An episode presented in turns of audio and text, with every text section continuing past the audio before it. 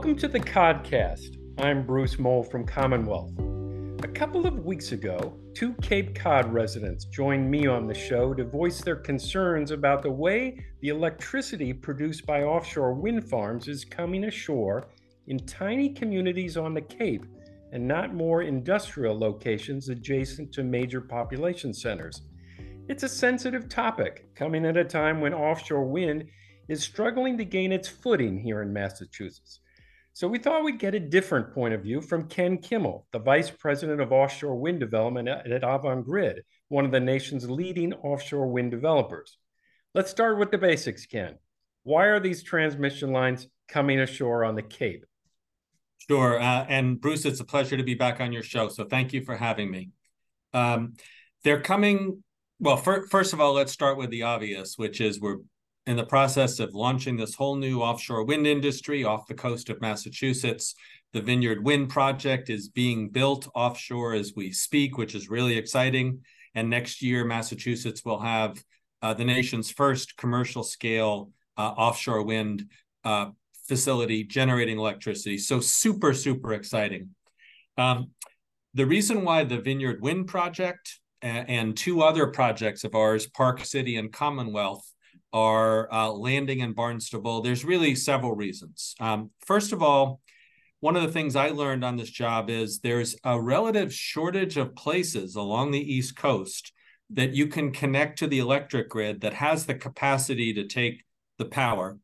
And Barnstable happens to be one of those uh, relatively small number of places that can that has the capacity to take the power. That that's first of all. And uh, Eversource has done this whole upgrade of the electric system on the Cape, anticipating that offshore wind would be connecting to various points on the Cape. So, first of all, the grid can take the power at that location. That, that's one reason. A, a second reason is we made a commitment to the federal regulators and the environmental community to try to avoid having our power lines running all over Nantucket Sound in all different directions and instead to stay within a defined corridor that was uh, mapped out and agreed upon by the parties. One of the advantages is it has a very limited uh, conflicts with fisheries, uh, rare you know species, et cetera. So it was deemed to be a good corridor. So we want to run the power lines for all of our projects through that same corridor to avoid uh, unnecessary environmental damage. And that corridor does run directly to the Cape. It does run directly to Barnstable. By keeping the lines within that corridor and keeping the shortest possible distance, we're doing the least amount of environmental damage. We're also saying saving ratepayers money because the longer the transmission lines, the more the project costs. So that's um, really why we're in Barnstable. And then I would say there's a third benefit to this that hasn't been well publicized, but it's really important, which is that for both our Vineyard Wind project and our second project, Park City, and we hope for Commonwealth, we're actually uh, in the places where we're going to run our uh, electric duct banks up, up and down the town roads are also places where the town is going to install sewer lines to deal with the huge problem on Cape Cod of uh, various estuaries and lakes and ponds and bays being polluted by uh, septic systems. So the deal that we struck with uh, the town for both the first and second project, and we hope for the third, is that we'll do this collaboratively so these roads only get open once.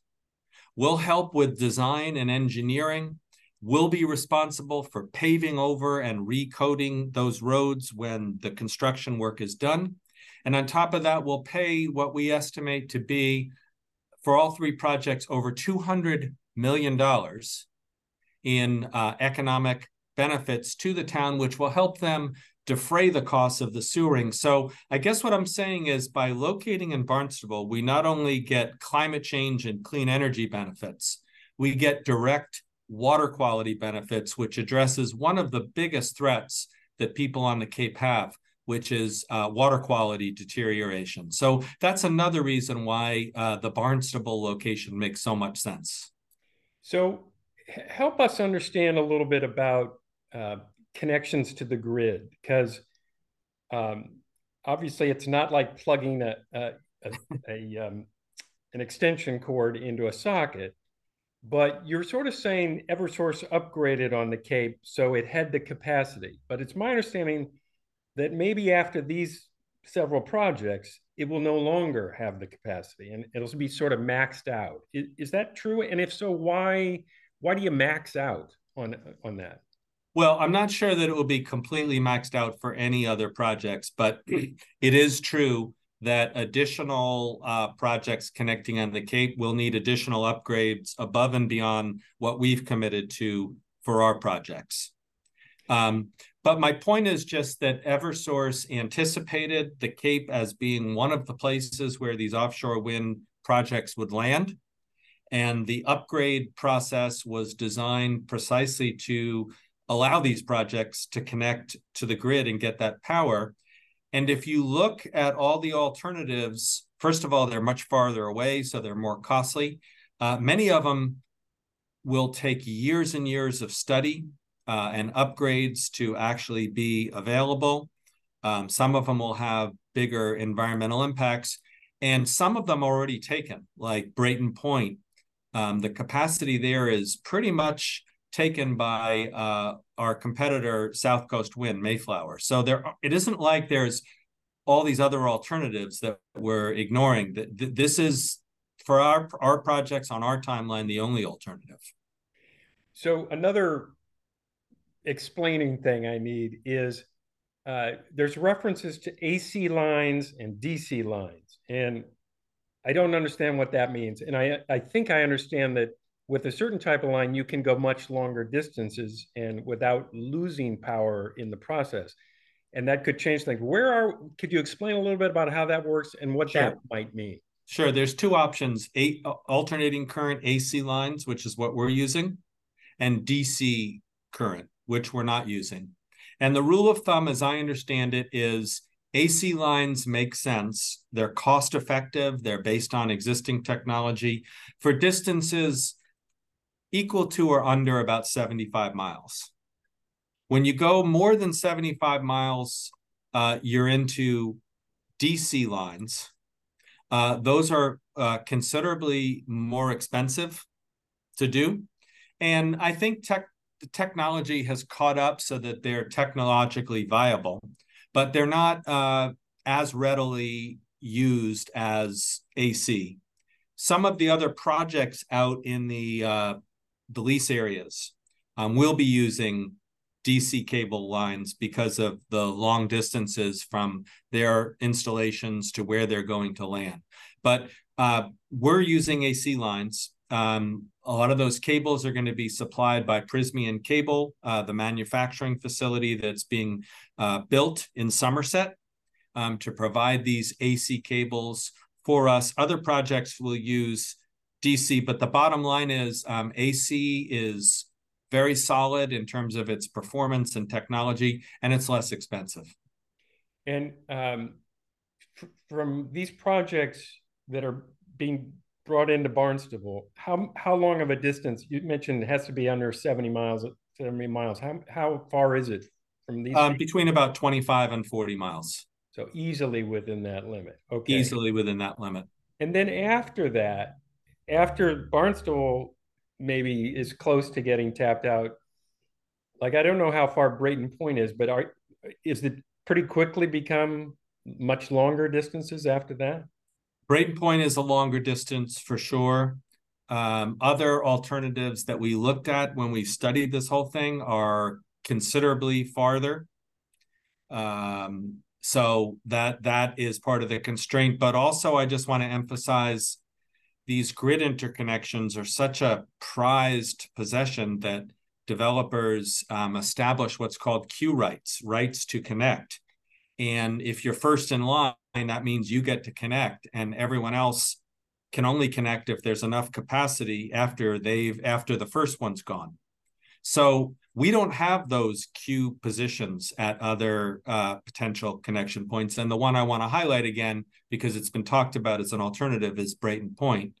Um, other offshore wind developers have the interconnection rights uh, well ahead of us. All right, I'm going to come back to that in a little bit, but let's go back to Barnstable for a minute. And um, so I remember when Vineyard Wind was starting to, its work to bring cable ashore. And there's, for people that aren't familiar with the beach there, there's a very nice beach, and then there's a very large parking lot uh, next to sort of a, a residential community. Um, and a lot of equipment came in the parking lot. It looked like it was going to be a, a major, you know, industrial effort to do this. Uh, and I was struck uh, wondering how that was going to go over. And there didn't seem to be a lot of concern about it. And then I looked prior to that podcast two weeks ago, I looked on Google Maps and it looks just like it did before. Um, no sign of anything had ha- that anything had happened there. And I, in that conversation with the Cape residents, that's one of the concerns they had was you're going to tear up this little bucolic place and then try and put it back together again seemed like seemed to have worked on with Vineyard Wind at Covell's Beach, but it, are you pretty confident it can work in all all three locations? Yeah, and Bruce, thank you for pointing that out. We're a hundred percent confident, and I think the fact that we've done this project in Vin for Vineyard Wind One in Barnstable at that beach is about as good a track record as one could hope for to prove that what we're saying is true. Um, so, just as is the case with um, Covell's Beach, when we do the work at Dowses Beach, we're going to be drilling under the beach, and we're not going to be tearing it up. We're not going to be digging trenches. All of the work will be staged in a very large parking lot. I'm not sure if you've been out to Dowses Beach, but it has a large paved area. Um, all of the infrastructure will either be in that parking lot or on public roads so we're going to avoid getting into wetlands or destroying sand dunes. None of that stuff will happen. All of the work will be done off season over two construction seasons. And when it's done, that parking lot will actually look better than it does now. Um, if you compare the Covell's Beach parking lot before any of the work started with what it looks now, it looks beautiful right now. And the only thing that you can see are some manholes uh, covers. That's it. Um, there is no, so this is not something that's going to tarnish the view of the beach, the enjoyment of the beach. It's a beautiful beach. I've been there many times. It will be beautiful when we're done with this project. And by the way, during the construction, uh, there'll be access to the beach at all times and to the fishing pier that uh, Suzanne Conley mentioned. There'll be access to that too. So there'll be some temporary disturbance for sure. There'll be a it'll be a construction site, but when it's done, it's going to be beautiful and the beach will not be harmed. And another concern that they raised was just all this electricity coming in to an area where everybody's sort of playing volleyball or whatever they're doing on the beach. Um, is that a concern? So we have electric cables running under beaches and similar places all over the world.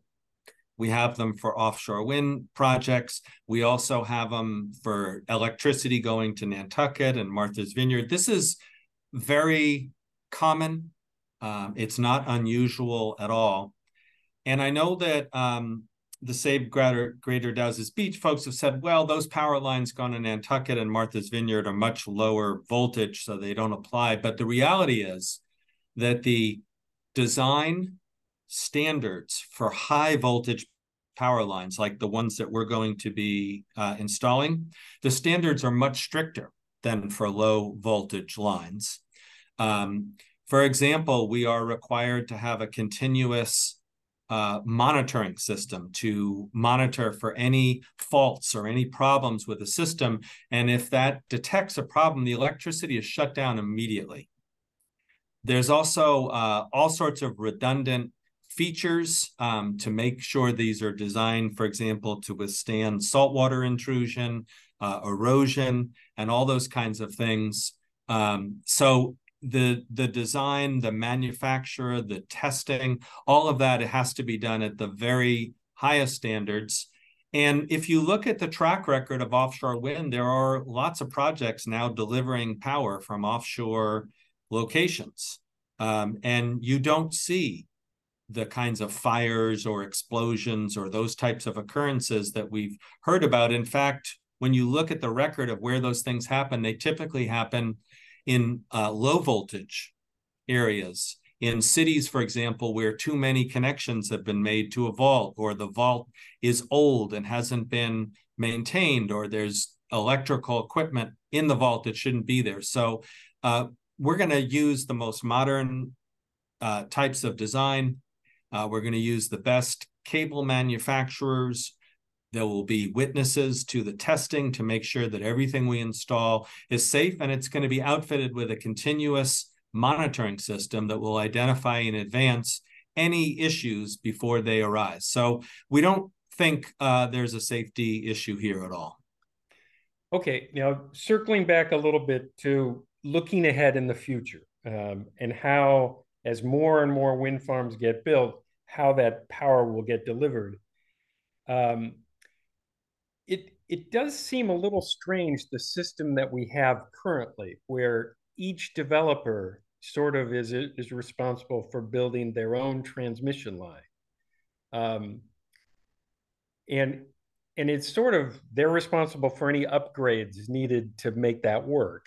Um, and it seems like the states, uh, that's the states of New England and I think maybe New York and New Jersey, are all exploring ways that maybe there can be some more comprehensive look at this so that it's not one off, even though in this case you were pointing out that there was a consistency about the about the path of the cables to Barnstable.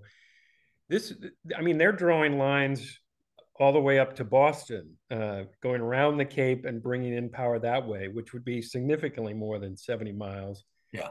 Um, and i'm just sort of wondering uh, are we are obviously everybody's waiting for these initial wind farms to get built and hopefully everything goes okay but are we at a sort of turning point in his whole transmission system that we may be I don't know, put someone in charge of the best way to do it, and then either states or ratepayers or ratepayers end up paying one way or the other. But how, how do you see that sort of working out? Yeah, Bruce, it's a good question. You know, this debate over having each generator responsible for their own transmission line versus a shared system, it's really been going on for about four or five years, maybe even more. And when the state first passed the offshore wind solicitations and sent out the uh, solicitations that we bid into for our projects, the standard was each generator should be responsible for their own transmission line. And if you look at the dozen or so roughly projects in the United States right now along the eastern seaboard, they all follow that route. And I think it's served us well so far in that it's built into the price the generator is responsible for figuring out how to solve the problem of interconnection and do all of the various work that's required to permit the undersea cable. So it, it served us well. Um, in terms of the future, we are aware of these regional conversations about a shared transmission system. And it could potentially work, but I think it's important just to give it some context. This is just an idea right now, it's not a plan. And there's a lot of things you'll have to solve for. Um, one is if you have all these different developers using a shared system, how much redundancy do you have to build into the system to make sure that if something happens to the cable, it doesn't shut down not just one project, but you know an entire um, fleet of projects. So I think redundancy is going to be really important. Figuring out where the shared system is actually going to connect to the grid um, needs a lot of work. Where will it be located? How will the New England ISO, which sets the rules for this type of infrastructure, look at a shared system of this nature? So these questions can be resolved. But, you know, I've been in the development and permitting business for a very long time. And I think it's fair to say that if you added up all the time it will take to plan this tr- transmission, get buy in, figure out who's funding it, deal with the technical issues, and then go through permitting, um, you're you're a decade away, uh, I think, from from actually having a shared system.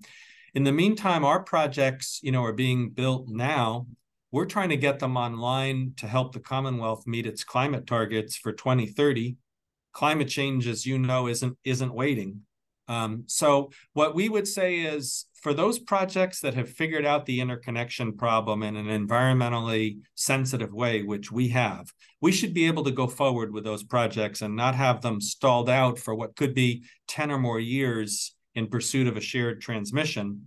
For projects which are in the planning stage now, it might make sense to explore whether they could be part of a shared transmission system. So, one question comes to mind on that.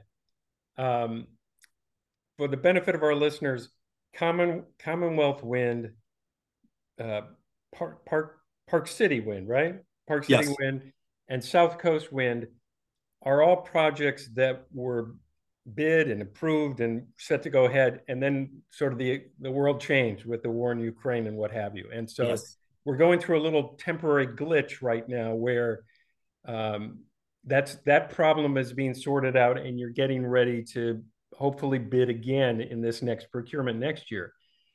Now there's a couple other companies that could bid as well. Um, they haven't been too active up here previously but they could bid. Raises a question though totally hypothetical, but if South Coast and Commonwealth Wind don't win these next bids, where do these other projects go? You've already sort of said there's not too many good places that they can come ashore. Is there a is there a sort of between the 10 year out, you know, maybe a shared system and what is on the table right now? Is there is there some middle ground that could be tapped for interconnection? Yeah, I mean, I can't really speak to what the other projects will do for for interconnection. Um, you know, we, are excited about the prospects of rebidding.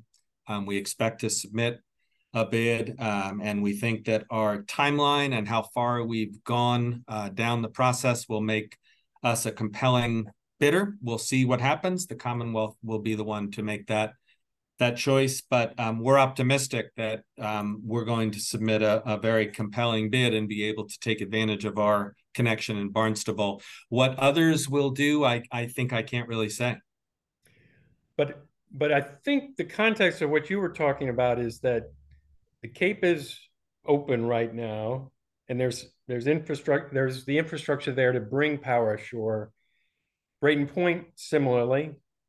Um, but I didn't hear too many other easy options, I guess. So you're sort of saying that maybe they do have a trick up their sleeve if they want to pitch something. But well, based on based on our review of the options, there really were not a lot of easy options at all. There's an absence of, of options. And Bruce, this is part of the story of a new industry. Yeah. Um, we're also limited with port space. We're limited with the big vessels that you need to pull these projects off. So we're all just uh, little by little creating the infrastructure that we need for a whole new industry. But it's not like it's all there waiting for us. We have to we have to make it happen. All right. And so I guess we'll we'll find out and make it happen over the next uh, six seven months. We'll see how that goes. Ken, I want to thank you for joining us today. Really appreciate it. As always, you explain complicated things in a very simple manner. People well, like me can understand. Thank you so much for having us. Thank you for your continued coverage of this issue, not on the not only on the podcast but also in print. It's been great. Thanks so much. And to our listeners, we'll see you again next week.